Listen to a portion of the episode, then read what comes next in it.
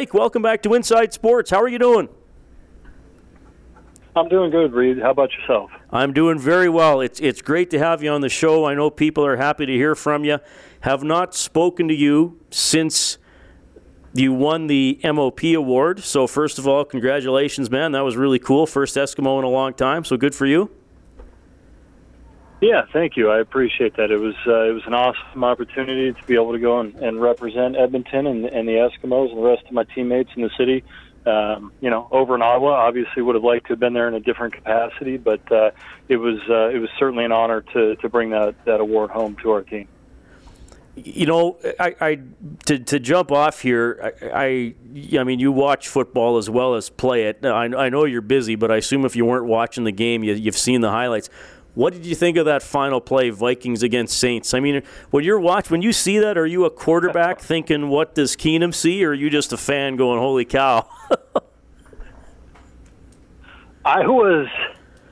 I mean, I definitely was watching. So I was actually in San Francisco um, over the weekend. It was my brother's 30th birthday, so we went down there and visited him.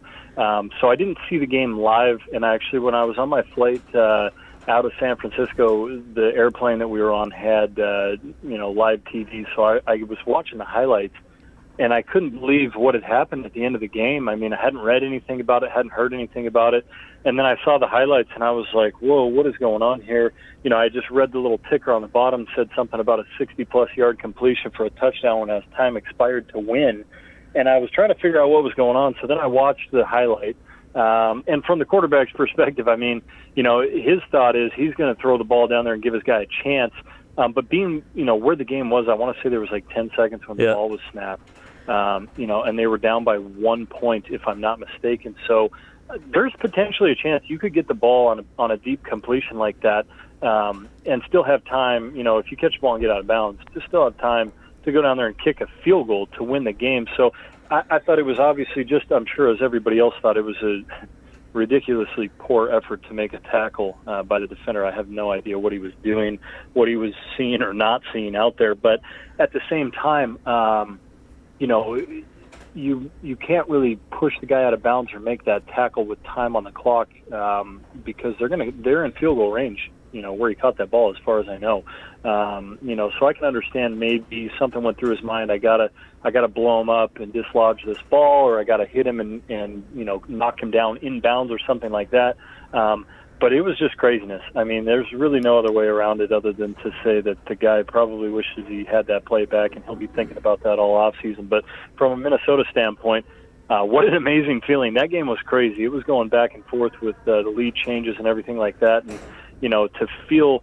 I, we had a similar scenario against Calgary at home um, in the Labor Day rematch this past year when we were down to third down and uh, and ten or more and there was not much time left on the clock, and we were down by a field goal. Um, you know, and I hit Zylstra across the middle for a 30-yard gain or something like that, and we ended up missing the field goal that would have tied the game and put it into overtime. But it's one of those things where you throw the ball and you know it's a super tight window. Uh, you know there's very low percentage chance the defense is going to allow you to make that catch, and and when it happens, it kind of surprises you. I think Keenum had the same reaction. He was he, I think at first was more surprised than anything else. But what an amazing game! I mean, I think all the playoff games really in the NFL have, have been pretty uh, fun to watch to this point. Um, you know, and that's kind of how our CFL season was as well. You know, you mentioned that the, the, the Saints defensive back is, is going to have to to put that mistake behind him and move on. And Mike, you and I have talked a lot in the past about the mental side of it and uh, and competing and, and dealing and dealing with mistakes. When do you put last season uh, behind you? When do you put away the, the what ifs of plays in the West Final, the tough decision Jason made late in the game? Do, eh, have you have you moved on from that and, and sort of addressed that mentally already, or are there still things that nag you? Yeah, it's that's always um, a tough thing to do uh, in professional sports, uh, but something that's necessary to do as well. In, in the situation of the Saints guy, um, you know, it's tough because I've always talked to, to you guys about how, um, you know, it's always hard when you lose or when you don't play well because the only real way to get that taste out of your mouth is to get back on the field and make amends for it. And that's why I always talk about how it sucks uh, when you lose a game going into a bye week because you don't really get to enjoy your bye week. You're sitting there stewing about the loss um, all week long, and you just can't really wait to get back out on the field. Um, you know, and so in in the sense of the New Orleans player, you know, he's gonna he's not gonna get back on the field until next season. Um, so that's a long time to sit there and have to think about that. And it's really no different uh, per se for us, um, you know, or Calgary or uh, you know any of the other uh, the eight teams in the CFL that didn't win the Grey Cup that aren't Toronto. Um, you know, because unless you win a Grey Cup, and in the NFL, unless you win the Super Bowl, uh, or any other sport, unless you win the championship, your season really is, is kind of considered a failure. Um, you know, because ultimately that's the one goal that matters is to win the championship. So for us, as an Edmonton Eskimo football team, uh, you know, losing in that West final um, you know that that meant our season ultimately was a failure. We did not achieve what we we wanted to do. Yes, there were a lot of successes within that season, but the season as a whole, we did not you know finish uh, with the goal that we had in mind. So that that is hard, and you sit there and you think about that a lot. Uh, you know, that was uh, honestly one of the most challenging things for me was being in that room accepting that MOP award uh, by myself without my teammates there because uh, you know, I hadn't really allowed myself the chance to think about that moment too often, but every time that I did think about it, I envisioned it with the rest of my team there, uh, enjoying that moment and being, you know, ready to go back to the hotel and get prepared uh, to try to win a Grey Cup. Um, you know, and, and those guys weren't there, so that was that was hard. And you sit there and you think about all the little things uh, that you personally uh, would have liked to have done better uh, and then as a team collectively that you would have liked to have done better. But there is a moment where you just gotta you gotta move on from it. You have to learn from it. You have to get better from that. Uh, but you have to move on from it. And I think uh, usually once we flip the calendar, once January 1st hits, that's when I kind of allow myself to just let the last season go. Um, whether whether that's on a winning note or a losing note, you know, when we won the Grey Cup in 2015, as soon as January 1st, 2016 hit, it was like, okay, that season's done and over with. It's time to move on. And I've kind of felt that way this season as well. Um, you know, and now that we're into 2018, uh, it's all about this upcoming season. It's all about us hosting the Grey Cup in Edmonton and making sure that I personally and us as a team collectively do absolutely everything within our power to make sure that we're playing in that game. And so, you know, that started January 1, and uh, and that's pretty pretty much all consuming uh, every single day from now and, until that first day of training camp, and, and then moving forward. And a new teammate you'll have on that journey is Kevin Glenn, who has uh, signed to be your backup. Uh, we all know the story about him now having uh, been under contract to all nine teams in the CFL, which is which is pretty amazing. Like a punch ticket, right? Yeah, yeah. It's got to be a. If this is a video game, you'd unlock something, I think. But uh, if uh, yeah, I think so. You're uh, and Kevin and I. Morley was telling me there's a. Uh, a Kevin Glenn curse apparently that a lot of the teams he's signed to be the backup on mm, yeah. uh, the starting quarterback is yeah. okay. So you obviously know about. So you're not worried about it or anything uh-huh. like that. Uh-huh. But obviously he's a good veteran yeah. presence to have there too. I will address all of those uh, those things that you just hit on. There's a lot of them. Uh, first of all, yes, Kevin, uh, having at least been on the roster of all nine CFL teams, is pretty extraordinary. Um, for a lot of different reasons. I mean, there, there's a lot of things that go into having a long career. You got to be a little bit lucky. You got to be really talented. Um, you know, you got to be lucky in the injury front. You have to be able to avoid major injuries. You got to be lucky in the sense of, you know, there has to be the right scenarios on these different teams for you to be able to uh, continue to succeed and get uh, the next contract offer. Um, you got to be a little bit unlucky as well, in Kevin's sense, to to be good enough to play for all nine teams, but to not be lucky enough to have this scenario unfold where you know you just stick on that that one team for a decade or or you know whatever like some of the other longer serving players have done. But um, you know it's not unlike Henry. Henry uh, towards the end of Henry Burris's career was very successful but you know bounced around from Calgary to Hamilton to Ottawa you know so those last five years or whatever of his career he played for a lot of different teams and had success in all of them. So, you know, you have to be very talented for sure. Um, you know, and Kevin certainly is. So I, I've never played with Kevin uh, until now. Um, you know, and and so that'll be a great opportunity for me to pick his brain a little bit. But obviously, he's been around the league for a long time, and I'll be going into my ninth season in the CFL. So I've had a number of opportunities to talk to guys that have played with him. Uh, I've had a lot of opportunities to talk with Kevin, both before and after games, but also during off-season appearances, during CFL week in Regina last year, for example, different things like that. Um, so I know Kevin quite well, and and I get along with Kevin really well. He's he's a great guy. He's a, a very good locker room guy as a veteran, um, and he's a guy that I'm excited to have on our team. You know, when when I heard that he had been released from Saskatchewan and uh, we were considering potentially uh, reaching out to him with a contract offer, you know, I called Kevin up and I kind of tried to do my best to recruit him a little bit because uh, he's a guy that I wanted on our team. Um, you know, because again, I've been around this league long enough to know uh, you got to have a quality guy in that backup position that's uh, you know, going to be able to, to take the reins if something happens. And we do have uh, some very talented guys on our team uh, with Danny O'Brien and Zach Klein. Um, so to have a guy like Kevin come in and, and compete and push those guys and just to teach them, to teach me, to teach the rest of the wide receivers and the younger guys, uh, just all, you know, about all of his experiences, I think that's a quality guy to have. And in the event um, that that curse hits, which I don't anticipated hitting. Uh, but if it does, Kevin's a guy that stepped in and had a lot of success. Um, you know, coming off the bench in that role, and uh, you know, when when you're trying to win a Grey Cup, is certainly at home you don't want anything to hinder that. And in 2015, when we won the Grey Cup, we had a quality guy Matt Nichols come in off the bench and win a lot of games as a starter while I was getting healthy. Um, and ultimately, that that gave us the opportunity to host the West Final and move on to win the Grey Cup. So, uh, you know, he's a guy that uh, I had a good long conversation with and expressed to him uh, my desire to have him as a teammate. Um, you know, and and on our team, there's no egos. We check those at the door. Um, you know, we want to do whatever's necessary to win a championship for our city. And uh, you know, for for us to have Kevin in that QB room, I think it makes us a better team. I think it makes us better at, at that position with the knowledge that he has and the experience that he can he can help with, and you know, just to be an additional set of eyes for me while I'm on the field, and just to help uh, during the week get the younger guys prepared and things like that. Um, I think it's an, an awesome opportunity for our team to have him. And uh, in terms of that curse um, you know, I know all about the Madden cover curse that they had going on in the NFL for a while, and uh, I used to openly talk about the Kevin Glenn curse because I'd be like, man, uh, don't ever sign that guy on a team that I'm playing on if I'm the starter because uh, I don't want to go down. And uh, and so now, uh, but I uh, I I believe that this this is going to be the year where that curse is broken. So you know, knock on wood. Um, you know, we won't uh, we won't be needing his services due to in, any injuries if uh, you know if, if we play our cards right. But uh, in any event, good guy to have on the team. Excited that we were able to sign him. Mike, in that last answer, you said you want to win a championship for your city.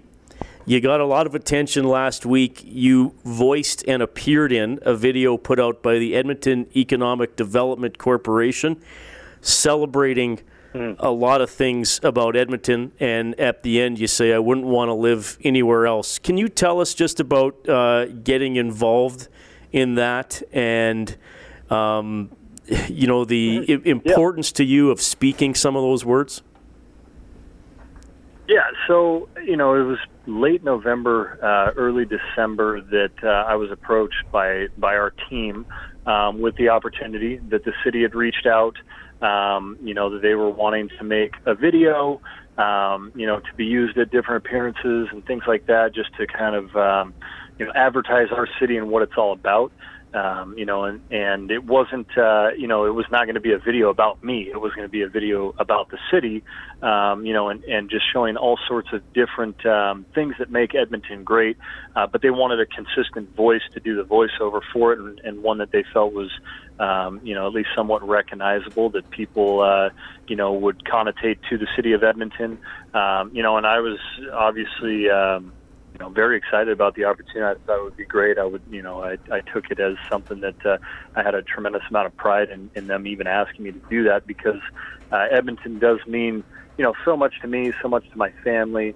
Um, you know, it, it has become home. You know, my daughter was born in the city of Edmonton. Um, you know, and and my folks, my folks probably spend more time in Edmonton than they do at home uh, for the six months that the season's happening. They come up for every game. They they stay for weeks at a time. Sometimes when we have back-to-back home games, uh, they love going out in the city and just seeing people. Uh, my dad's favorite part of the football games, I don't think, is watching me play. I think it's before uh, the game and during halftime when he walks around on the concourse and just uh, interacts with with the people you know from the city and the fans and things like that. Um, you know, my wife uh, came up for uh, a couple of months straight this past year, um, you know, and just stayed in Edmonton and got to experience that. Um, you know, and it's just it really has become uh, you know every bit of what we define ourselves as Reillys is the city of Edmonton, and and we, um, you know, we couldn't be more proud uh, to be a part of that. And so, you know, when when we were approached about doing that, um, I was super excited about it. I obviously said yes, and then uh, you know, just reading through the script of of all the various things that we were going to touch on that makes the city of Edmonton uh, so great. Um, I thought it was really awesome, and uh, you know, I didn't, I didn't get to see uh, the videos that they were going to be shooting of all the other uh, events and things like that that they were going to include in the in the video.